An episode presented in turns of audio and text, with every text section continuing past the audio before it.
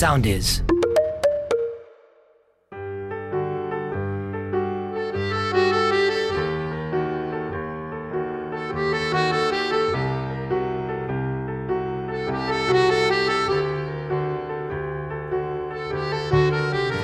Έκτο επεισόδιο του επίσημου podcast των Άγριων Μελισσών. Η Έλλη Τρίγκου και η Αμαλία Καβάλη, η Ουρανία δηλαδή και η Ασημίνα μόλις έχουν φύγει από το στούντιο και καλούμε εγώ να κάτσω τώρα εδώ μπροστά στο μικρόφωνο και να κάνω αυτή τη σύντομη εισαγωγή για το επεισόδιο που πρόκειται να ακούσετε.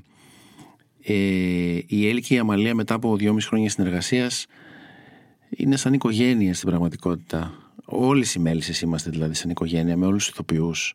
Έχω δεθεί πάρα πολύ. Η Έλλη και η Αμαλία εκπροσωπούν ε, μια πολύ δυνατή φιλία στη σειρά. Είναι δύο φίλες οι οποίες νιώθεις όταν τις βλέπεις ότι θα είναι μαζί για πάντα.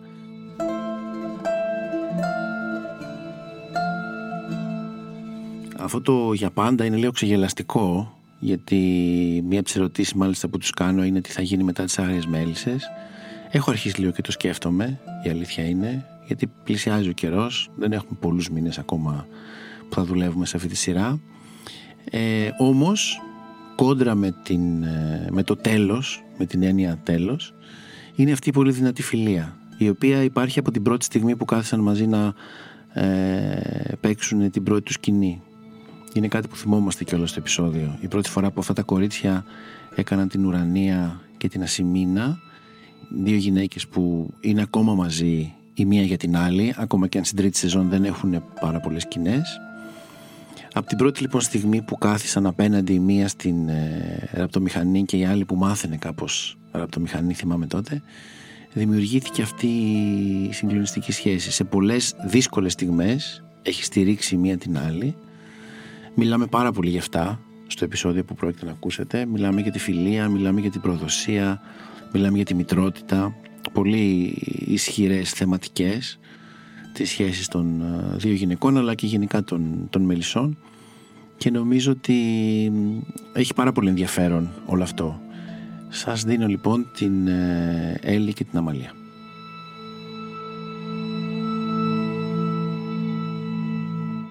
Λοιπόν, αγαπημένα μου κορίτσια, δεν θα ξεχάσω ποτέ όταν ξεκινήσαμε και κάναμε τα πρώτα γυρίσματα ότι αισθανόσουν ότι αυτή η σχέση είναι μια σχέση που θα κρατήσει μια ζωή αυτών των δύο γυναικών. Και ήθελα να ξεκινήσω με αυτό το θέμα. Είναι τελικά στο κείμενο αυτή η φιλία; Υπάρχει και εκτός κειμένου αυτή η φιλία; Δεν εννοώ στην πραγματική σας ζωή. Εννοώ ότι σε εσάς τις δύο, σαν ε, ηθοποιές που ενσαρκώνεται αυτή τη φιλία. Αλλά θυμάμαι ότι την πρώτη που κάτσατε εκεί στις ραπτομηχανές σας, ας πούμε, και ξεκινήσατε δίπλα-δίπλα και κάνετε, ας πούμε, την πρώτη σκηνή, δεν την ξεχάσω ποτέ, ήταν σαν να γνωρίζετε από τα βάθη του χρόνου. Να, βλέπεις, έτσι πιάνεις το στρίφωμα και μετά το καρικώνεις. Τι κάνουν οι αδερφές σου, Ασημίνα, τα βγάζετε πέρα; Δόξα τω Θεώ, κυρία Βιολέτα. Δεν έχουμε παράπονο. Αχ, τι να κάνετε κι εσείς δόλια. Τρία κορίτσια μόνα, δεν είναι και εύκολο. Δεν λέει να μπήκε κανένας άντρας σε αυτό το σπίτι. Τυχερά είναι αυτά, κυρία Βιολέτα. Ε, καμιά φορά θέλει και λίγη βοήθεια. Να, η αδερφή σου, η Ελένη. Μια χαρά κοπέλα. Όμορφη, δουλευταρού. Και την πρίκα της την έχει. Και ακόμα στεφάνωτη. Γεροδοκόρεψε. Άντα σημείνα φέρε και τα από πάνω να τελειώνουμε. Χρυσοχέρα η βοηθός ουρανία μου. Μαθαίνει γρήγορα. Η Ασημίνα θα ξεπεράσει και τη δασκάλα της. και ευτυχώς. Γιατί εμένα λίγα είναι τα ψωμιά μου. Θα κουνήσω από τη θέση σου. Τι λόγια είναι αυτά; Σε λίγο θα επιστρέψει ο Κυριάκος μου από τα πανηγύρια και θα παντρευτούμε. Αυτό λέω. Θα έρθουν και τα κουτσούβελα, που καιρός για ραψίματα. δεν ξέρεις πώς θα φέρνει τύχη. Παντρέψου, κάνε και δέκα παιδιά, αλλά πάντα να στηρίζεσαι στα δυο σου χέρια. Άκου και τη Βιολέτα. Εκπείρας μιλάει. Τι είναι αυτό που συνδέει αυτά τα δύο κορίτσια, θέλω να πω; Είναι κάτι μαγικό. Είναι σαν να ε, ξέραμε από πριν ότι θα συναντηθούν αυτά τα πλάσματα με αυτή την αφορμή για αυτό το λόγο και απλά περίμενες να γίνει η στιγμή για να κουμπώσει. Δηλαδή, εγώ την Αμαλία την ήξερα μόνο σαν καλλιτέχνηδα και τη θαύμαζα. Και απλά τη συνάντησα ε, και κούμπωσε όλη αυτή η αίσθηση που υπήρχε. Δεν ξέρω, μπορεί να έχουμε βρεθεί σε άλλη ζωή, ρε παιδί μου. Μπορεί σε προηγούμενη ζωή να είμαστε, δεν ξέρω, φίλες, αδερφές, μάνα, κόρη, γκόμενη, δεν ξέρω τι. Ε, και αυτό έχει αποτύπωμα. Ε, έχουμε κοινό τρόπο αντίληψης σε πολλά πράγματα, έχω καταλάβει εγώ, και τα οποία ξέρεις, ούτε καν τα είπαμε, ούτε καν τα ονοματίσαμε. Απλά συναντήθηκαν. Στον τρόπο που δουλεύουμε, στον τρόπο που αντιλαμβανόμαστε τη δουλειά, το κείμενο, ε, την επαφή των, το, το, των ηθοποιών, ας πούμε. Ε, κάπως είναι σαν να έχουμε κοινή αντίληψη με όλα αυτά. Η ρόλη από την άλλη είναι επίσης ε, πολύ ωραία γραμμένη. Είναι μια υπέροχη σχέση, δηλαδή πολύ τρυφερή. Αυτά τα δύο κορίτσια στο χωριό και η Ουρανία έχει χάσει τους γονείς της μικρή κάπως η, η Ασημίνα πήγε κοντά της, κάτι της ένωσε, της έμαθε τη δουλειά, χτίζουν κάτι μαζί, έχουν κοινές αξίες, είναι γυναίκες που ε, ξέρεις, έχουν εσωτερικευμένα πράγματα πολύ λόγω και του περιβάλλοντος και του, του χρονικού πλαισίου που βρισκόμαστε αλλά ταυτόχρονα έχουν και μια εσωτερική δύναμη ας πούμε και μια φωτιά που η μία την ενεργοποιεί και όλα στην άλλη δηλαδή μπουστάρουν πολύ η μία την άλλη ας πούμε Στηρίζονται. ναι. Και δεν ξέρω, μαγικά ήρθε και κούμπωσε αυτό το πράγμα. Δηλαδή και από γραφής και από φύση ανθρώπινη έχει γίνει τρομερή συνάντηση. Ναι, και εγώ το ίδιο νιώθω. Δηλαδή, εγώ δεν είχα ξανακάνει γύρισμα. Ε, η πρώτη φορά που έκανα Αυτό γύρισμα. πάλι, δηλαδή. τέλειο, τέλειο, τέλειο. Κατρίνα, Δεν original. υπάρχει εσύ. Οπότε ήταν αυτή η πρώτη μέρα που για μένα ήταν όλες οι πληροφορίες καινούριες. Ήταν μεγάλη τύχη που είχα και την Έλλη μαζί μου σε κάποια πράγματα, δηλαδή ε, που μπορούσε να μου τα μεταφράσει το τι έπρεπε να, κα- τι μου ζητούσαν εκείνη τη στιγμή που δεν μπορούσα να μεταφράσω τις πολλές πληροφορίες. Μου λέει αυτό που κάνεις κάτω λίγο πιο δεξιά. Λέω, α, ωραία. Αλλά όντως, πέρα από το ότι έχουμε κοινό τρόπο αντίληψης του πώς διαβάζουμε ένα κείμενο και τι ίσως να σημαίνει μια σκηνή, τι συμβαίνει στους ρόλους και αυτά, έχουμε και παρόμοιες ανάγκες ως ηθοποιοί. Δηλαδή, ο τρόπος που καθόμαστε στο γύρισμα, χωρίς ποτέ να είναι κάτι το οποίο συνεννοηθήκαμε, ε, είναι ένας τρόπος που μας βοηθάει και μας δημιουργεί ηρεμία. Ναι, περιβάλλον Περι- συγκέντρωση. περιβάλλον συγκέντρωσης. Ε, εγώ προσωπικά αισθάνομαι ότι είναι η αρχή αυτής της ε, σχέσης. Ότι είναι σαν να υπάρχει ένα σεβασμός μεταξύ μας στον χώρο που πρέπει να δημιουργήσουμε, στο που πρέπει να είμαστε. Και αυτό δημιουργεί το επόμενο κομμάτι που όντως έρχεται και κουμπώνει και στη σχέση αυτή που είναι γραμμένη. Γιατί αυτές οι δύο γυναίκες, η Ουρανία που είναι μεγαλύτερη της Ασημίνας, ε, είναι ένας άνθρωπος που δεν είχε οικογένεια ε, και πολλά χρόνια. Είναι τελείως μόνη της στο χωριό. Δηλαδή ο Κυριάκος όταν τη συναντήσαμε ήταν ένας άνθρωπος που είχαν ένα με 10 χρόνια σχέση αλλά αυτός ερχόταν και έφευγε. Έφευγε, ναι. Δεν ήταν σταθερός, δεν Ναι, είχε ναι. σταθερά, δεν είχε κάπου να πιαστεί. Οπότε η μόνη της σχέση σιγά σιγά έγινε διότι εκεί ήρθε και η Ασημίνα να δουλέψει σε αυτήν. Δεν, είχαν, δεν προϋπήρχε βαθιά η σχέση τους. Απλά γνωριζόντουσαν στο χωριό. Ε, και ήταν σιγά σιγά σαν να θέλει να φτιάξει μια οικογένεια και με την Ασημίνα που όμως πρέπει να διατηρήσει το περιβάλλον του σεβασμού και του χώρου της ελευθερίας που πρέπει να έχει ένας άνθρωπος που δεν είναι οικογένεια. Και αυτό κάνει τη φιλία μεταξύ τους, ότι πάντα σέβονται η μία τα όρια της άλλης και πάντα τσεκάρουν αν είναι εντάξει να μιλήσουν ας πούμε γι' αυτό τώρα. Ε, έχουν τρομερή τρυφερότητα Είναι πολύ μεταξύ σωστό. τους. Ναι, ναι, ναι. Υπάρχουν κάποια γεγονότα στη ζω... στις ζωές τους ας πούμε, που δεν τα έχουν μοιραστεί ανοιχτά ή που άργησαν πάρα πολύ να το κάνουν. Το οποίο το παρατηρούσα με τρομερό ενδιαφέρον. Γιατί λες αυτές είναι φίλες, κολλητές, ας πούμε, πώς δεν τις ανοίγετε, πώς δεν τις το λέει. Και εκεί έρχεται και κουμπώνει και το όλο θέμα της εποχής και πόσο κάτω από το χαλί, ας πούμε, πρέπει να μπαίνουν κάποια πράγματα ακόμα και σε τόσο στενές σχέσεις. Ήταν πάντα σαν να ξέρει η μία για την άλλη ότι τώρα συμβαίνει κάτι το οποίο δεν το συζητάμε. Είναι αυτό που λες. Δεν είναι έτοιμοι. Ναι. Ξέρουμε ότι υπάρχει, αλλά υπάρχει και το περιθώριο να, να το έχουμε εδώ ανάμεσά μας χωρίς να μιλάμε γι' αυτό και παρόλα αυτά να, να νιώθει μία την άλλη και να τη στηρίζει και Αυτό στη σιωπή. Το, το τι χρειάζεται. Χρειάζεται περιβάλλον ασφάλειας. Αυτό θα τη δώσω. Είναι συγκλονιστικό. Αλήθεια, θυμάμαι αυτή τη στιγμή εκείνη την νομίζω νυχτερινή σκηνή ήταν που πας εσύ πια φρικαρισμένη από όλη την πίεση που τρως με το παιδί που δεν είναι και δεν ξέρει τίποτα αυτή. Ναι, δεν ναι, της το έχεις πει. ναι, δηλαδή ναι. έχεις ένα παιδί ας πούμε Ναι. το οποίο δεν είναι δικό σου και ξέρεις, το ξέρουν αυτοί που το ξέρουν και δεν το ξέρει Απίστευτο. αυτή. Και δεν θα ξεχάσω ποτέ αυτή τη σκηνή. Δηλαδή έκλαιγα και τότε που την κάνατε και συγκινούμε τρομερά που ξαφνικά χωρίς ακόμα στην ουσία να ξέρει δεν της το έχεις πει, δεν της Όχι. έχεις πει κάτι. Αλλά με και όμως, παρηγορούσε να- ναι, με σε τον τρόπο σαν παρηγορούσε, να το λες και ξέρει. ναι. ναι. Υπάρχει το κομμάτι της εποχής που υπήρχε πολύ την πρώτη χρονιά, ας πούμε, ε, που εγώ έπρεπε να προστατεύσω την Ασημίνα διότι δεν ήξερε, υπήρχε μια απειρία όταν την προσέγγιζε ο νικηφόρος και πώς τι γίνεται αυτό και που πάει να μπλέξει και τι γίνεται. Οπότε πρέπει να τις μάθω πώς γίνονται τα πράγματα για να μην της βγει το όνομα. Ε, αυτή έχει περιβάλλον προστασίας, ναι μεν, γιατί έχει τις αδερφές της, αλλά δεν έχει πατέρα, δεν έχει αντρική φιγούρα που σε προστατεύει την εποχή εκείνη. Εγώ δεν έχω καθόλου, οπότε ξέρω πώς πρέπει να συμπεριφερθεί. Ναι. το, ένα, το ένα λοιπόν είναι αυτό, ότι πρέπει να υπάρχει μια προστασία, άρα προσέχουμε. Και το άλλο κομμάτι έχει να κάνει με το ότι μπορείς να σέβεσαι τον χρόνο του άλλου. Όταν δεν είσαι οικογένεια, γιατί στην οικογένεια πολύ συχνά υπερπηδάμε τα όρια και χάνουμε το που είναι η προσωπικότητα του καθενός, θεωρώντας ότι αυτό είναι σχέση. και αγάπη. και αγάπη. Ναι. Ενώ αγάπη είναι ότι, οκ, καταλαβαίνω ότι κάτι έχεις μάλλον γιατί σε ξέρω, αλλά θα σου αφήσω τον χώρο σου να το εκφράσεις όταν θέλεις εσύ. Και σε Εγώ αποδέχομαι και έτσι. Το και σε αποδέχομαι και έτσι. Ναι. Τρομερά πολύτιμο η όλη ιστορία με τα όρια που λέτε και το ότι σε πλησιάζω αλλά είμαι και διακριτικός σας χαρακτηρίζει νομίζω λίγο κάπως. Ε, όλη αυτή η παρέα που έχεις φέρει εκεί, mm. Λευτέρη μου, έτσι που μας έχεις μαζέψει όλο το, το, το, το, μελίσι. το τρελογόρι, το μελίσι. ε, είναι όλοι παιδιά μαλάματα, οι οποίοι είναι αξιαγάπητοι και στον τρόπο που δουλεύουν έχουν αυτό μια συνεχόμενη αλεγκρία, εφορία. Έτσι. Είναι λίγο το γύρισμα τόπος ε, παιχνιδιού, ας πούμε, για πολλούς. Το αντιλαμβάνονται με αυτόν τον τρόπο και το, το παρατηρώ και το απολαμβάνω συχνά. Απλά επειδή η δική μου ενέργεια είναι λίγο διαφορετική, πολλές mm. φορές αισθανόμουν σαν εξωγήινος μέσα σε όλη αυτή την κατάσταση. Ότι ξέρεις, όλοι είναι πάρα πολύ ευτυχισμένοι εδώ και η περνάνε τέλεια. Εγώ γιατί έχω ανάγκη να κάθομαι έτσι ήσυχη, μάλλον έχω κάποιο πρόβλημα. Και, μετά ήρθε η Αμαλία και ε, δεν είχα πια πρόβλημα. Ε, ήταν, ήταν και ένας άλλος άνθρωπος που ήταν κάπως έτσι και αυτό μου δημιούργησε μια τρομερή.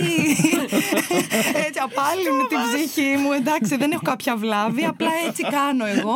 Ευτυχώς υπάρχει και κάποιος άλλος που κάνει έτσι. Οπότε... Η έχουμε και οι δύο βλάβη. Είναι όλο θέμα οπτικής. Τέλεια που δεν είμαι μόνη σε αυτόν τον κόσμο. Μοναξιά όχι, δεν υπάρχει. Βλάβη δεν είμαι σίγουρη. Πάντως υπάρχει κοινή πορεία των δύο κοριτσιών. Έτσι. Δηλαδή τώρα ανοίγουν τα φτερά τους και οι δύο προ κάτι δυσκολότερο. Ναι. Ενώ δεν είναι μαζί πολύ φέτος, κάπως κάνουν παράλληλες ζωές. Δεν είναι δύο πολύ δυναμικές γυναίκες, εν πάση περιπτώσει. Ναι, και, και εξισορροπίστηκε και η σχέση τους. Δηλαδή, κάποια στιγμή, ενώ η Ουρανία ήταν αυτό. αρχικά πιο μητρική προς mm. την Ασημίνα, κάποια στιγμή η Ασημίνα έγινε και αυτή αρκετά μητρική προς την Ουρανία. Mm. Ναι. Υπάρχει ισορροπία στη σχέση αυτή. Κάπως για την Ασημίνα νιώθω μια τρομερή δικαίωση, γιατί παρόλο που μπορεί να φαίνεται λίγο παράτερο, νιώθω ότι αυτός ο χαρακτήρας, ας πούμε, μετά από 7 χρόνια μέσα στο Σεβαστέικο να υφίσταται bullying, το ότι ξαφνικά αποφάσισε, ας πούμε, τώρα να κάνει μια τέτοια ανατροπή και να βάλει τον εαυτό του σε μια περιπέτεια που ενδεχομένως δεν το φανταζόσουν, ε, μου φαίνεται, δεν ξέρω, απολύτως φυσικό μέχρι ευφυέ, ας πούμε, από τη μεριά των σεναριογράφων ότι πήραν αυτή την απόφαση. Και αντίστοιχα η Ουρανία έχει γίνει, ας πούμε, επιχειρηματίας της εποχής. Ναι. Από το ραφτάδικο, ας πούμε, του διαφανείου. Κάπως αυτό το πράγμα έχει πάρει μια διάσταση που. Έκαναν, έκαναν μεγάλη διαδρομή οι δύο αυτοί ρόλοι. Γιατί η Ουρανία κάποια στιγμή είχε σκεφτεί και να το κλείσει. Ναι, γιατί ναι. η αρχική της. κρίση. Αρχικά θεωρούσε ότι υπολείπεται από τις υπόλοιπες γυναίκες του διαφανείου, διότι δεν είναι παντρεμένη και ήθελε να παντρευτεί και να αφήσει τη δουλειά. Μετά πάλι όταν πήγε να το κάνει, αντιλήφθηκε. Βασικά η Ουρανία, όταν, όταν πάει να κάνει κάτι, αντιλαμβάνεται ότι δεν το θέλει. είναι είναι αυτός ο χαρακτήρας. Πρέπει πρώτα να το κάνει και να πει όχι. Ε, βλέπουμε σε αυτή τη σειρά τις γυναίκες να λειτουργούν ως αυτόνομα άτομα, ακόμα και σε αυτή την εποχή, που έχουν όνειρα και ελπίδες και τώρα ανακαλύπτουν ότι μπορούν και να τα διεκδικήσουν και ότι δεν είναι ντροπή να, βάζουμε την, να βάζει τη δική της ανάγκη πρώτη που έχει να κάνει. Καταλαβαίνει ότι... Παρόλο που είναι και μάνας. Παρόλο που, είναι και, και μητέρα. ε, ότι καταλαβαίνει ότι έχει δυνατότητες να πάει μπροστά ως ράφτρα και ότι πρέπει να το κάνει. Αν ήταν ράφτης, θα το είχε ήδη κάνει. Οπότε τώρα καταλαβαίνει ότι σιγά σιγά μπορεί και να το κάνει και τη στηρίζουν και οι σχέσεις που έχει κάνει προς αυτή την κατεύθυνση. Δηλαδή πλέον το χωριό έχει έρθει σε μια κατάσταση που η δυναμική τίνει προς τα εκεί και όχι προς τα πίσω. Όσο και αν ο Κυριάκος ακόμα προσπαθεί έτσι λίγο να τα χωνέψει τα πράγματα. Ο Κυριάκος είχε την αντίθετη πορεία. Ξεκίνησε ως ε, καλλιτεχνάρα που ήταν ζαμανφού ναι. και έχει γίνει αρκετά πιο ε, ε, συντηρητικός για Και τον αυτό έχει χαρακτήρα. πολύ ενδιαφέρον Μμ. επίσης. Πολύ ενδιαφέρον. Και σε σχέση με αυτά που του ζητούσε η ουρανία. Βέβαια. Του ζήτησε να αφήσει το πανηγύρι και να μείνει σπίτι. Άφησε το πανηγύρι, έμεινε σπίτι. Όχ. Ποιος είμαι τώρα; Ε, ενσαρκώνετε δύο μητέρες. Εσείς δεν είστε μητέρες. Τι σημαίνει αυτό για σας; Δηλαδή έπρεπε να ανασύρετε κάτι, σας φάνηκε πάρα πολύ απλό. Άλλαξε την άποψή σας, γενικά σας έβαλε σε σκέψη γιατί μπορεί να σημαίνει μητρότητα. Δεν έχω επαφή με το τι σημαίνει στο οποίο να κάνει κάτι το- με το οποίο δεν έχει σχέση. Δεν ξέρω τι. Όπως μπορεί να επηρεάσει τη ζωή σας, ενώ την πραγματική. Δεν έχω γεννήσει παιδί, αλλά θεωρώ ότι κάθε γυναίκα από τη στιγμή που υπάρχει σαν οντότητα είναι εν δυνάμει μητέρα. Δηλαδή είναι κάποια ένστικτα τα οποία υπάρχουν και μ, καλλιεργούνται ας πούμε, μέσα σου πέρα από το βιολογικό κομμάτι, το οποίο είναι φυσικά συγκλονιστική διαδικασία και φυσική, ναι. Αλλά θεωρώ ότι ούτως ή άλλως υπάρχει. Δηλαδή, ο τρόπος με τον οποίο αντιλαμβάνεις τη ζωή και φροντίζεις τα πάντα γύρω σου, ε, η μητρότητα απλά το κάνει λίγο πιο συγκεκριμένο. Δεν ξέρω αν αυτό έχει να κάνει και επειδή ο δικός μου ρόλος όντως δεν γεννάει βιολογικά, αλλά μεγαλώνει ένα παιδί ε, που όμως είναι σαν να είναι το παιδί της. Ενώ έχει ό- όλο αυτό το πράγμα γύρω του, είναι σαν να το αγαπάει με τον ίδιο τρόπο, ας πούμε. Έσπασε ένα μεγάλο ταμπού αυτό, πρέπει να πω. Αυτό το δεν είμαι μάνα βιολογική, αλλά μεγαλώνω το παιδί σαν ένα δικό μου. Είναι, ξέρετε πόσε γυναίκες. Φυσικά. Και από εκείνα τα χρόνια. Μα είναι ναι. δυνατόν. Δεν, είναι, δεν είναι κάτι κακό, δεν πρέπει να αισθάνομαι τύψεις που δεν είναι δικό μου. Ξέρεις, διάφορα τέτοια. Δηλαδή, αν εγώ σήμερα μάθω, ας πούμε, ότι η μαμά μου δεν με γέννησε, τι δεν θα είναι πια μαμά μου; Καλά, ναι. Εκείνη. Η σχέση είναι εκεί. Ε, βέβαια. Χωρίς φυσικά αυτό να αναιρεί τι σημαίνει η βιολογική μάνα του παιδιού, που στην προκειμένη περίπτωση έχει φτιαχτεί και όλη αυτή η συνθήκη με τις αδερφές που πλησίασε και έχει ενωθεί αυτό το πράγμα. Αλλά ναι, η Ασημίνα μεγάλωσε αυτό το παιδί, ας πούμε, σαν να είναι δικό της και μ, το όλο κομμάτι με τη μητρότητα και με αυτό το πλάσμα εκεί πέρα που μας έχετε φέρει το Σπύρο τον Ντούγια, αυτό το Τι να πούμε, ανυπέρβλητο εδώ. είδωλο.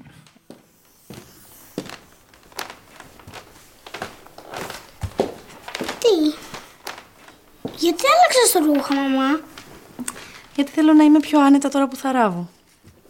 Γιατί ήρθαμε εδώ, μαμά; Για να αλλάξουμε λίγο τις συνήθειές μας, αγόρι μου. Στο εξής θα ερχόμαστε πιο συχνά. Εσύ θα διαβάζεις τα μαθήματά σου και εγώ θα δουλεύω. Θα, θα φτιάξουμε ένα ωραίο λαχανόκηπο. Θα ταΐζουμε τις κοτούλες μας. Και όποτε έχουμε χρόνο θα πηγαίνουμε να βοηθάμε το φανούρι στα χωράφια. Θα σου φέρω και μερικά ρουχαλάκια για να νιώθεις και εσύ πιο άνετα. Είναι η τιμωρία μου επειδή βάρσα τον φώτη. Όχι, αγόρι μου. Όχι. Καθόλου τιμωρία δεν είναι. Καθόλου. Και εγώ σε αυτό το σπίτι μεγάλωσα. Και έχω τις πιο ωραίες αναμνήσεις και θέλω και για σένα το ίδιο. Θα μεγαλώσεις εδώ να δεις πώς είναι η ζωή στο χωριό και θα πάρεις τις αξίες του παππού σου, του Γιώργη. Εμένα μου δημιουργεί μια τρομερή μ, τρυφερότητα, ας πούμε, και μια ζεστασιά η όλη αυτή η σχέση και γενικά το θέμα των μανάδων, πώς τις βλέπω, η παγώνα, η ουρανία, η ρίζο που δεν έχει παιδιά, αλλά και αυτή είναι μια ενδυνάμει μάνα, είναι μάνα όλου Είναι του μάνα χωριού. Τι να όλων, πει στη ναι. ρίζο, δεν είναι μάνα που έχει ξεγεννήσει τους πάντες; Ε, η Ουρανία δεν, δεν μπορούσε να κάνει παιδιά μάλλον για αρκετά χρόνια. Δεν ξέρω αν είχε να κάνει με το ότι ο Κυριάκος ερχόταν και έφευγε. Αλλά σίγουρα ήθελε. Ε, και της ήρθε το παιδί σε μία περίοδο κιόλας που ήταν, ε, κρινόταν η σχέση της μαζί του. Με το αν θα μείνει, αν θα φύγει.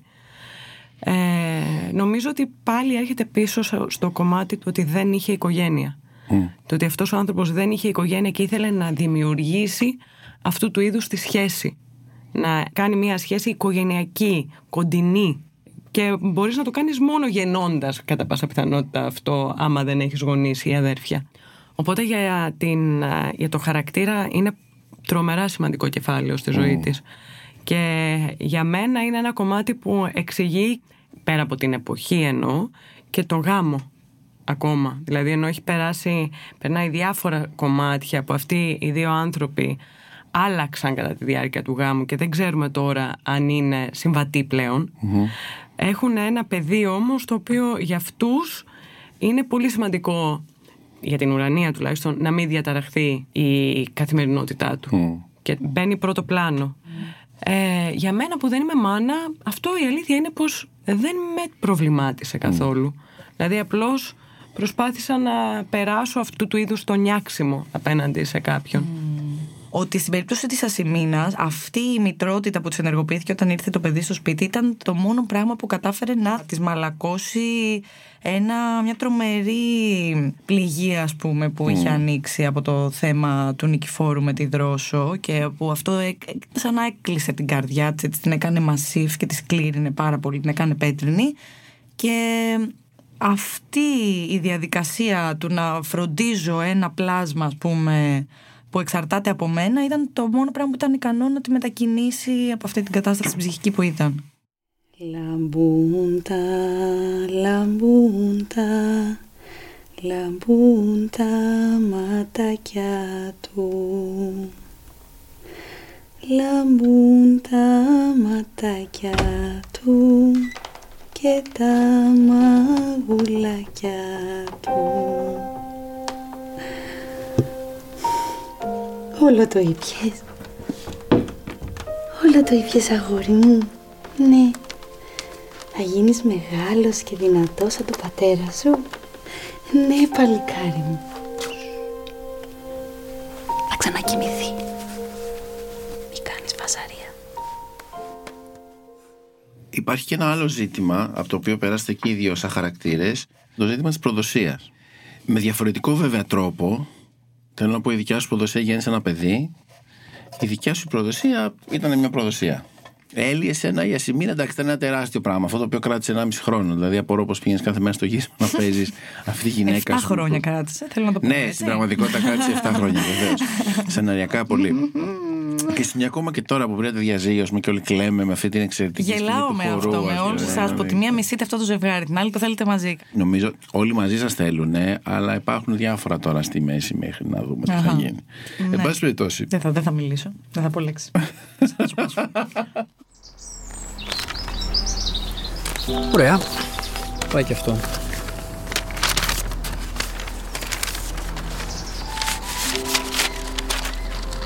Δεν θα υπογράψεις εσύ; Έλεγα να το κάνω αργότερα. Στο σπίτι. Γιατί; Για να πιω δύο-τρία ποτήρια και να μην σκέφτομαι ασημίνα. Τι γιατί. Βλακίες. Έχεις δίκιο. Τίποτα από όλα αυτά δεν έχει νόημα.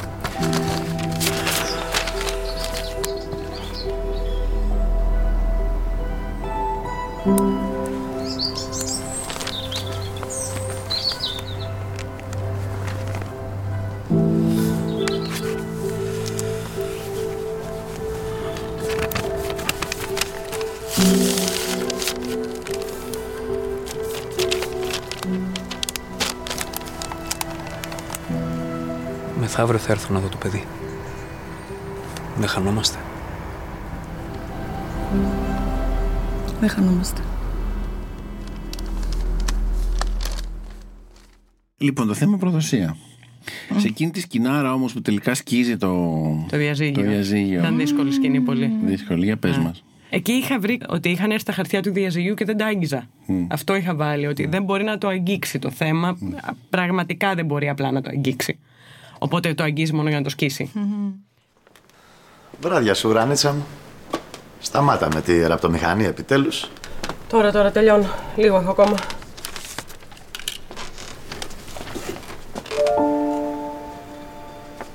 Τουλάχιστον πρόλαβες να του ρίξεις καμιά ματιά.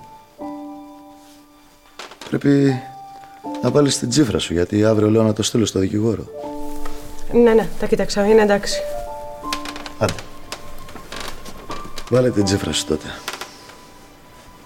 Μια ψυχή που είναι να βγει, ας βγει. Γιατί πρέπει να γίνει αύριο, Κυριάκο; Για να τελειώνουμε, Ουρανίτσα. Και γιατί δεν μπορεί να γίνει μεθαύριο. Ή την άλλη εβδομάδα; Γιατί... Εσύ είπες ότι ήθελες να... Όχι, εγώ τώρα θέλω να το υπογράψω όποτε μου καπνίσει. Υπάρχει κάποιο πρόβλημα με αυτό; Όχι. Τι πρόβλημα να υπάρχει, καρδιά μου; Όχι, καρδιά μου, ζαργάνα μου, κοκόνα μου. Διαζύγιο υπογράφουμε, δεν είναι ώρα για γλυκόλογα. Εντάξει, ουρανίτσα μου. Θα τα κόψω κι αυτά. Ό,τι θες εσύ. Ξέρεις τι θέλω, Κυριάκο;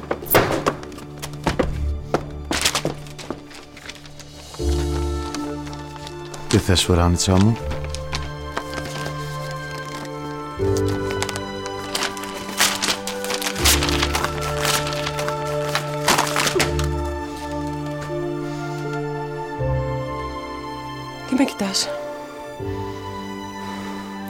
Αγκάλιασε με και φίλα με. Αγάπη μου. Πρώτα απ' όλα αυτός ο Κυριάκος είχε επιστρέψει στο σπιτι με ένα τελείως ήρθα και θα μείνω, δεν με ενδιαφέρει.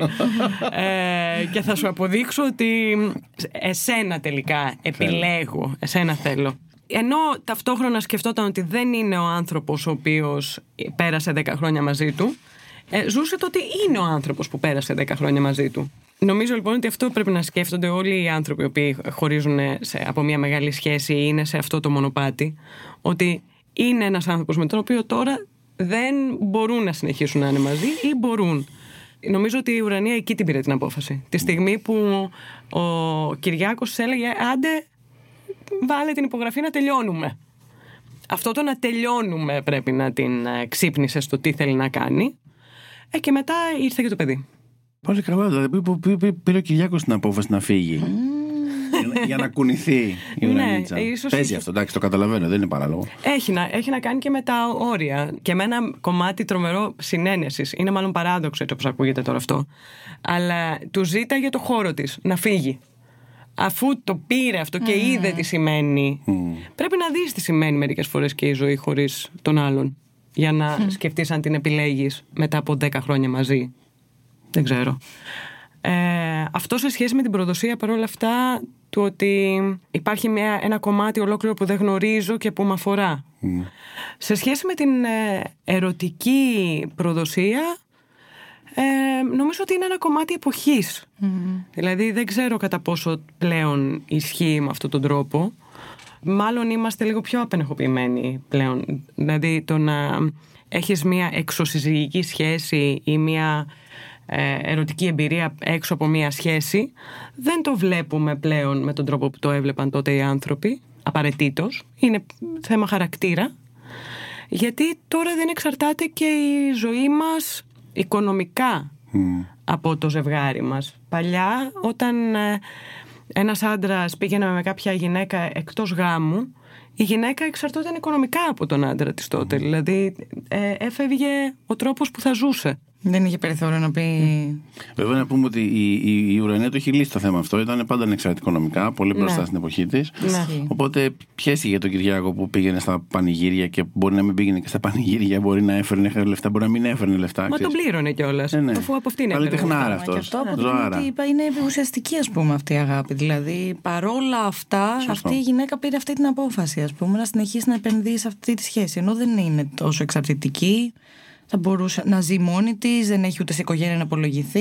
Τη έκανε ό,τι έκανε και με αυτά τα 10 χρόνια λοιπόν που λες, που κάνεις τον απολογισμό και καταλαβαίνεις ότι, οκ, μα εγώ θέλω να συνεχίσω να, να χτίζω αυτό.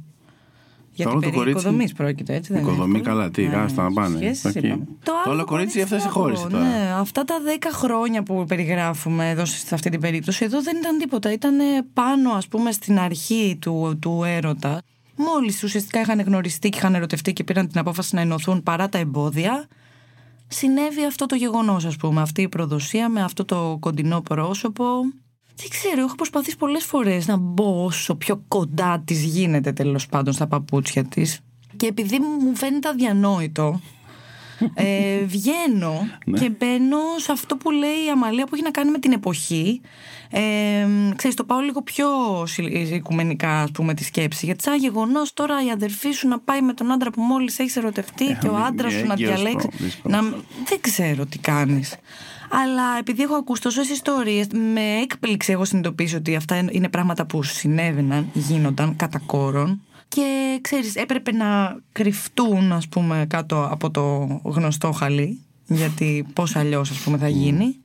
Οπότε αυτή η κοπέλα με αυτό το γεγονός άλλαξε ξέρεις, κατευθείαν όλο η ροή του αίματος, ρε παιδί μου. Πήγε ανάποδα, αντιστράφηκε. Εκεί που ήταν ένα κορίτσι αθώο, ήρεμο και αυτό παρατηρούσε, ξαφνικά ήρθε ο δαίμονας, ξύπνησε όλος ας πούμε μέσα και της γύρισε. Δηλαδή ένα ψυχογράφημα ας πούμε πάρα πολύ περίεργο τι συνέβη. Μπήκε σε αυτό το σπίτι με όλους αυτούς τους ανθρώπους, πώς να αντιμετώπισαν, ξέρεις. Άλλαξε δέρμα.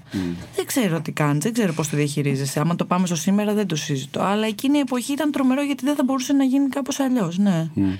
Θέλω λίγο να, να θυμηθείτε τον αρχικό σας πανικό όταν ήρθατε αντιμέτωπες με αυτό το πράγμα που ονομάζεται καθημερινή τηλεοπτική σειρά ενώ ας πούμε η μία δεν είχε κάνει ποτέ γύρισμα Αυτό και ήταν, η άλλη είχε ναι. κάνει ξέρεις, κάτι ταινίες που είχαν και λίγο το χρόνο τους να κάνουν και κάπως πρόβες και να το ζήσουν και όχι 52 σκηνές την ημέρα κτλ. Πώς ήταν αυτοί οι πρώτοι μήνες, ξέρω εγώ; Την πρώτη μέρα πρέπει να αισθάνθηκα σαν να με φυγοκέντρισαν. Αυτός σαν να μπήκα κάπου και να με στροφιλίσανε. Ναρκωτικά. Πάρα πολύ γρήγορα. Σαν το Λούνα Πάρκ, αυτό το Και παιχνίδι. κάπου τέλειωσε η μέρα και σαν, φι- σαν φτερό πρέπει να έμεινα κάτω και να ήμουν σε φάση πού βρίσκομαι; Τι συνέβη μόλις, τι έχω κάνει; Τα είπα. είπα τα λόγια μου. Τα είχα ετοιμάσει, αλλά τα θυμήθηκα. Ναι, ναι, ναι. Ήταν τρομερό σοκ ε, η πρώτη μέρα. Οι πρώτες δυόμιση μέρες, μάλιστα, γιατί εγώ έκανα Σερί ίσως στην 25 αρχή. Ναι, ναι. επεισόδια σε ρί για μένα που ήμουν μια σκηνή το επεισόδιο. Ισχύει, εννοώ. ισχύει. Ήταν τρομερή καμπύλη μάθησης, δεν ξέρω πώς να το πω. Δηλαδή ήταν σαν. Ταχύρυθμα. Σαν να, ναι, ταχύρυθμο φοβερό. Έκανα. Εκεί που δεν είχα δει ποτέ την κάμερα απέναντί μου, που είναι, τι σημαίνει μικρόφωνο. Ποιοι είναι όλοι αυτοί εκεί πίσω; Γιατί με κοιτάνε; Ποιος κάνει τι; Καλά, το ποιος κάνει τι, ακόμα καθυστερώ να καταλάβω ε, ε, τι αρμοδιότητες έχει ο καθένας και πού απευθύνομαι για ποιο λόγο. Σήμερα μπορώ να πω και εγώ αυτό που λέει και η Έλλη συχνά, δηλαδή από τι θα το κλέψω. Χαχα. Ότι είναι μεγάλο σχολείο. Δηλαδή, ε, σου μαθαίνει σε μένα το πιο δύσκολο και νομίζω σε πολλούς ηθοποιούς που έχουν ε, κυρίως ε, ε, μαθητεύσει στο θέατρο. Το πρόβλημά μου είναι, ήταν και θα είναι, ε, το να δεχτώ και το αποτέλεσμά μου, ενώ ξέρω ότι μπορώ καλύτερα. Στο θέατρο δουλεύουμε τρεις μήνες περίπου για να φέρουμε ένα αποτέλεσμα μία μισή ώρα. Έλεος δηλαδή. Έλεος, Έλεος, δηλαδή, δηλαδή, κάπου. αλήθεια Τρεις μήνες τι τώρα. κάνετε. Έχουμε 3,5 λεπτά. Μεγάλη σου κουβέντα εδώ. Τρεις μήνες κάναμε πέντε επεισόδια. Θέλετε. Ναι. Για πες. Αλλά κάνουμε τόσο γιατί υπάρχει μια ροή των πραγμάτων και μετά την ξέρεις και την εμπιστεύεσαι και αφήνεσαι και κάπως τα πράγματα συμβαίνουν. Εδώ είναι εκείνη τη στιγμή ό,τι καταφέρεις. Εμείς όμως περιμένουμε να έχουμε το αποτέλεσμα που κανονικά στο θέατρο έχουμε μετά από τρεις μήνες. Αυτό είναι μια τρομερή παρεξήγηση που γίνεται σε σχέση με το. Λες, μπορώ καλύτερα, το ξέρω ότι μπορώ καλύτερα, γιατί δεν το έχω κάνει. Λες και έχει μια ματαιότητα τύπου δεν θα καταφέρω ποτέ να κάνω το καλύτερο που μπορώ για αυτή τη στιγμή με όλη Ναι. αυτή τη συνθήκη. Αλλά εκεί έρχεται το σχολείο με τον τρόπο ότι έχεις πάντα το αύριο. Ούτε καν το αύριο. Την επόμενη σκηνή και τις άλλες 5-6 σκηνές που έχεις μετά. Δηλαδή, μπορεί να κάνεις κάτι τώρα που να μην λειτουργήσει και έχεις τη δυνατότητα στην επόμενη σκηνή που θα γυρίσεις με αυτή τη μνήμη και αυτή την εμπειρία να εξελίξεις τη δουλειά αμέσως. Μου πήρε μήνες, όχι δύο μισή μέρες. Μήνες να καταλάβω τι συμβαίνει, τι κάνουμε, γιατί, πώς έχω βρεθεί εδώ, τι είναι αυτός ο άνθρωπος που ε, προσπαθώ να συναντήσω. Μετά άρχισα να αντιμετωπίζω αυτό. Το ότι τώρα σ- σίγουρα αυτό το που έκανα θα μπορούσε να έχει πάει πολύ καλύτερα, έτσι δεν είναι; Τι θα κάνουμε τώρα; Α, έχω την ακριβώς επόμενη σκηνή Να. και μπορώ να μπω με άλλη αντίληψη. Είναι αυτό το επίπεδο αποδοχής που Ναι, σιγά σιγά ακριβώς. αποκτάς. Ότι δεν μπορούμε να είμαστε όλες τις στιγμές στο 100% μας για οποιονδήποτε λόγο. Και το δέχεσαι και πας.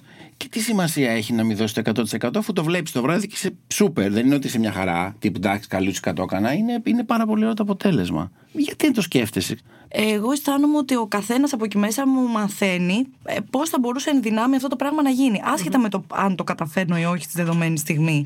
Γι' αυτό και όντως δεν θα πληγωθώ με τον ίδιο τρόπο αν κάτι δεν λειτουργήσει.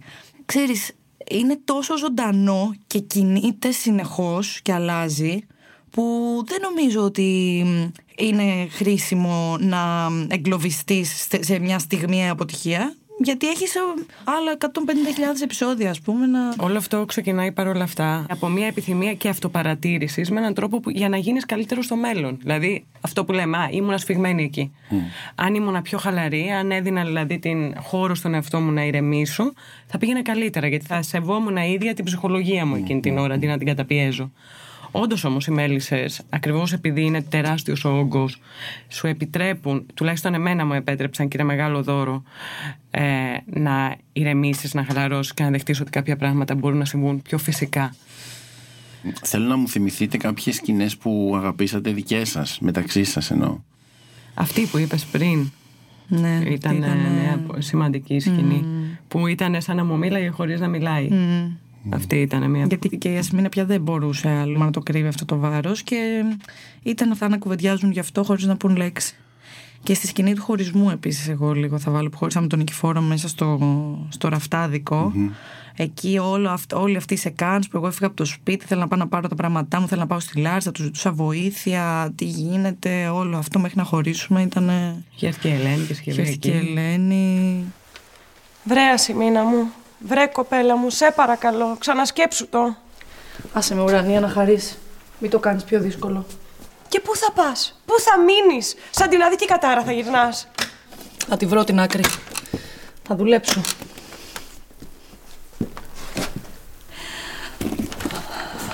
Πάμε Κυριάκο. Μην με κοιτάς, κουβέντα δεν είπα. Ασημίνα, πού ετοιμάζεσαι να πας. Μακριά από σένα. Πουθενά δεν θα πας. Δώσε μου τη βαλίτσα. Δεν πρόκειται να σε αφήσω να φύγεις. Όπα, όπα, όπα, παιδιά. Άμαχος πληθυσμός, ειρήνη είναι. Αφήστε μας μόνους μας. Πρέπει να μιλήσω στη γυναίκα μου. Εγώ δεν έχω να σου πω τίποτα. Κυριάκο, πάμε να φύγουμε. Ούτε να το σκέφτεσαι.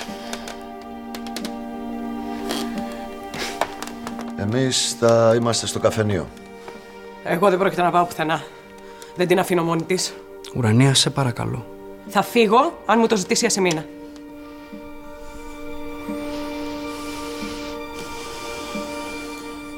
Πήγαινε ουρανία. Αφού το θέλει, άστο να κάνει το κομμάτι του να τελειώνουμε. Θα ήθελα να μου πείτε λίγο και σε σχέση με τη, με τη σχέση σας βέβαια αυτό το πέρασμα στη, στη φετινή σεζόν πώς επηρεάζει τους ανθρώπους και Μου πώς την πήρε επηρεάζει τώρα τη την σχέση. Έλλη από εκεί Α, πέρα και την πήγε στο άλλο άστα. γραφείο που κάθεται και κάνει Άστα, τη άστα. δημοσιογράφα. Έχει, την πρώτη θα την ήθελες εκεί να γράβει ακόμα ε; Δεν ξέρω εγώ τώρα, εντάξει, όχι. Ας, ας, ας ανοίξει τα φτερά της. Ναι, ναι, ναι. Και θα δούμε αν θα αντέξει. Πάλι σε μένα θα γυρίσει. Αργά ή γρήγορα. Τι να κάνω, ανοίγω επιχειρήσεις. Χρειάζομαι προσωπικό. Εγώ δηλαδή δεν θα σου την είναι καλό Πες μου εσύ, Ας πες μου μην να εσύ τώρα, τι, τι με έπιασε. Τι, Δεν θα τι πάει διάολος. νομίζεις. Θα πάει στο Πασπιλιόπουλο και θα του κάνει. Μετά πίσω. τον Νικηφόρο που του ζήτησε να με απολύσει, θα πάει η ουρανία. Τι θα γίνει; Θα τον Θέλω πίσω. Να, Ή θα προτείνω σε αυτόν να έρθει να γίνει ράφτρα. Δεν ξέρω, υπάρχει και αυτός ο τρόπος αφομοίωσης. Πάει καλά η εφημερίδα. Αφού δεν σου δουλεύει για, Φέρ' για τη βιτρίνα. Έλα να ράψεις. Είναι πολύ δύσκολη, δύσκολη ψυχολογικά η σειρά. Έχει δηλαδή ζωήσει το πράγμα. Είναι όλο κάτι καταστραμμένοι άνθρωποι ας πούμε, που τους έχεις βιώσει να καταστρέφονται επί δύο χρόνια. Κατάλαβες και έχουν φτάσει σε αυτό το σημείο ας πούμε, και ακόμα προσπαθούν και προσπαθούν να κάνουν και να βρουν καλύτερη ζωή για το αύριο. Και... Ναι, αλλά ποιος είπε ποτέ ότι η τηλεόραση πρέπει να δείχνει ανθρώπους που τα έχουν όλα Όχι λιμένα; κανείς. Έλατε. Δηλαδή, αφού Κανείς, εμείς. κανείς, όχι. Ποιος έχει, ποιος ως άνθρωπος έχει την εμπειρία, τα έχω λιμένα. Όλοι έχουμε την εμπειρία, το ψάχνω κάπως, κάνω ό,τι καλύτερο μπορώ, τι να γίνει. Πάω στον ψυχολόγο μου, αυτοί δεν πηγαίνανε. δηλαδή, ενώ εμένα τουλάχιστον ως θεατή με βοηθάει πολύ περισσότερο να παρακολουθήσω ήρωες οι οποίοι δυσκολεύονται και προσπαθούν να τα βγάλουν πέρα. Εγώ γι' αυτό παρακολουθώ ιστορίες. Με βοηθάει περισσότερο να βλέπω ανθρώπους που δυσκολεύονται, που δεν είναι τέλειοι, που είναι ατελείς. Βέβαια. Γιατί αυτό είναι πιο κοντά στη ζωή, ας πούμε. Πώς είναι η τρίτη σεζόν, Αμαλία; Ιδιαίτερη, πολύ, πολύ ιδιαίτερη. Για την ε, ουρανία που έχει έναν άντρα που του έχουν πάρει το παιδί και το έχουν πάει στη Λέρο. Ε, για μένα είμαι, ε, βασικά ένα μεγάλο κομμάτι της ουρανίας σαν χαρακτήρα, το οποίο ό- όσο πάει και ισχυροποιείται, είναι η λέξη στήριξη. Είναι ο χαρακτήρας που στηρίζει τον κόσμο γύρω του συνέχεια. Και εδώ αυτό έπρεπε να φτάσει σε αδιανόητα επίπεδα.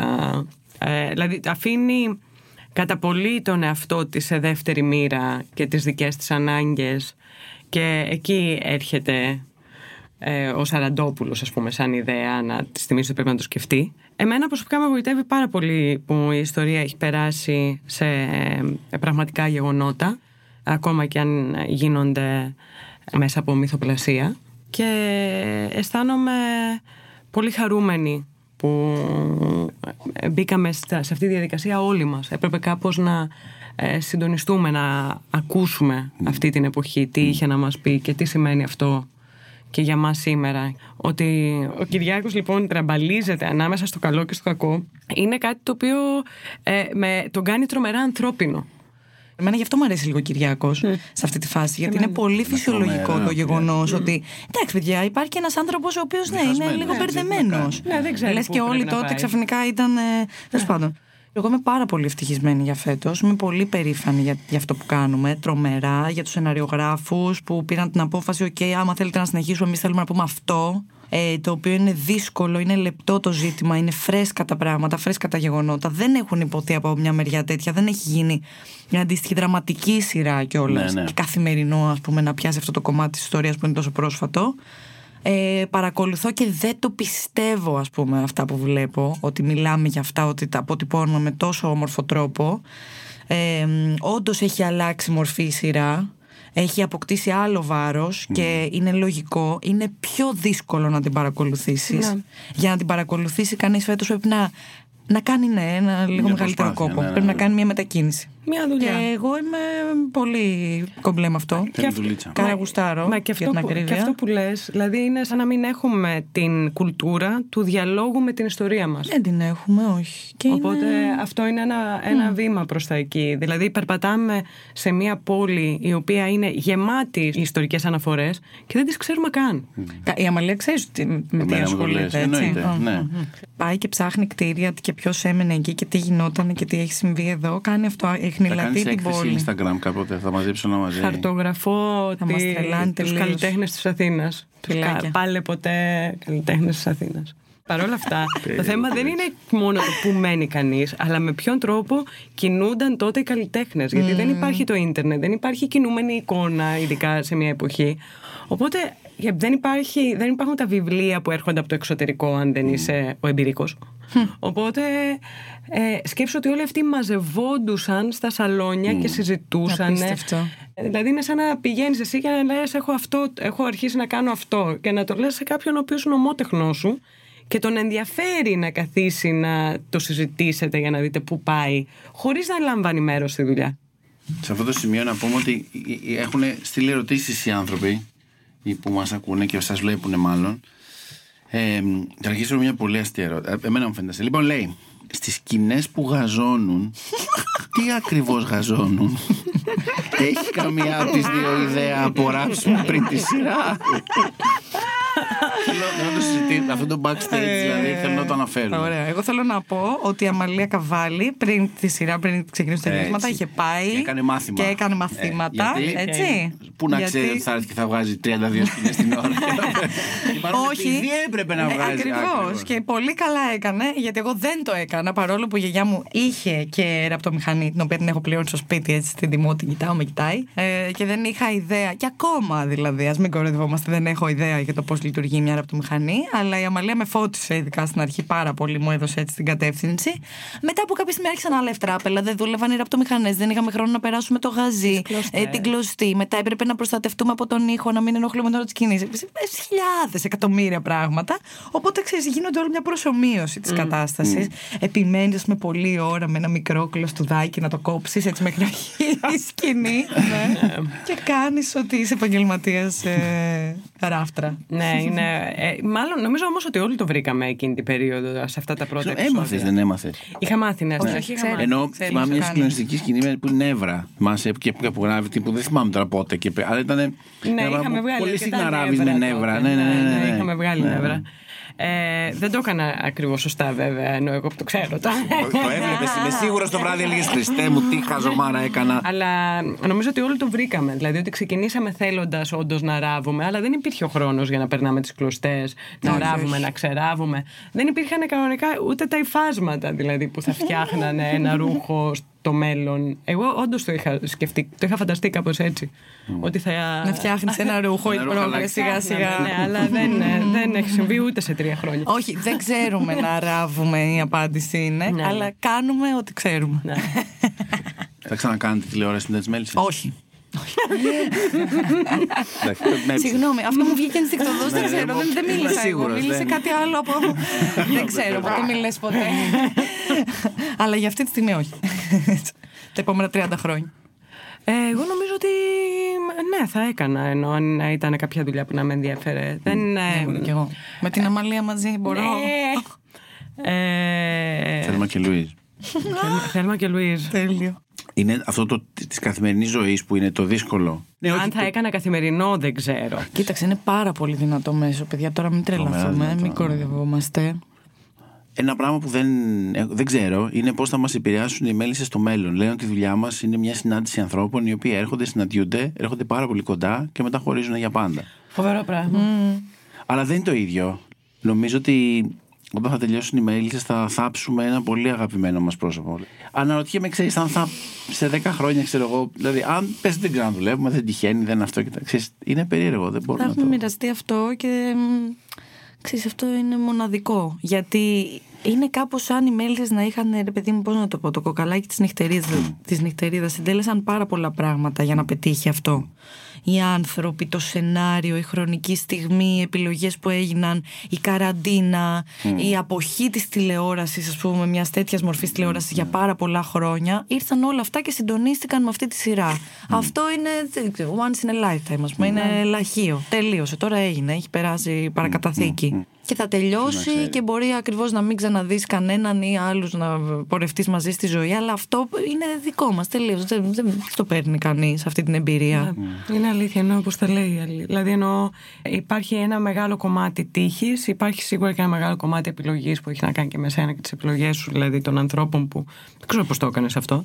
Αλλά μετά υπάρχει αυτή η γαμημένη φυσική ροή της ζωής, με την οποία εγώ δεν έχω κάνει καμία ειρήνη ε, το ότι μπορεί να έρθεις κοντά με κάποιους ανθρώπους τόσο πολύ κοντά και μετά να είναι φυσική ροή η αποχώρηση. Αυτή, Αυτό το μοτίβο της σύνδεσης και της απόσχεσης που εμένα σίγουρα με δυσκολεύει πολύ. Ακόμα και η ιδέα. Δηλαδή πιστεύω ότι μετά τις μέλισσες, ενώ σίγουρα θα υπάρχει ένα κομμάτι μας που θα λέει Ουφ, δηλαδή τέλειωσε αυτό το, ναι, ο, με, ο ναι. μεγάλος όγκος δουλειάς, αυτό το τρένο στο οποίο έχουμε μπει, έφτασε σε έναν προορισμό και κατεβαίνουμε. Αλλά εγώ πιστεύω ότι θα αισθανθούμε λίγο σαν παιδιά που τα εγκαταλείψανε. Mm. Δηλαδή, όπως δεν ξέρω και τι κάναμε. δηλαδή, εγώ δεν έχω ιδέα. νομίζω θα. Ναι. Είμαστε τώρα μέσα σε αυτό, αλλά νομίζω ότι μετά που θα σταματήσει να υπάρχει. Θα είναι σαν να μην υπήρξε ποτέ. ναι, θα είναι σαν να μην υπήρξε ποτέ. Θα δούμε ναι. τι έγινε, τι αποτύπωμα άφησε. Ε, εμένα με ενδιαφέρει πολύ και θέλω να δω αν θα αρχίσει μια εποχή συνομιλίας στη τηλεόραση. Δηλαδή, αν θα αρχίσει να. Μα ήδη συμβαίνει και είναι πολύ συγκινητικό. Ήδη φέτος υπάρχουν ένα κάρο πάρα πολύ ωραίες δουλειές. Δουλεύει κόσμος, δουλεύουν συνάδελφοι. Ο κόσμος ε, το αποδέχεται αυτό το πράγμα. Ε, ενώ ξέρεις, τις παρακολουθούν, που είναι εξίσου σημαντικό. Και ήδη βλέπεις ότι έχει αρχίσει αυτό το πράγμα και παίρνει άλλη μορφή. Ναι, και η συνομιλία όμως σε θέματα όπως η ομοφιλοφιλία.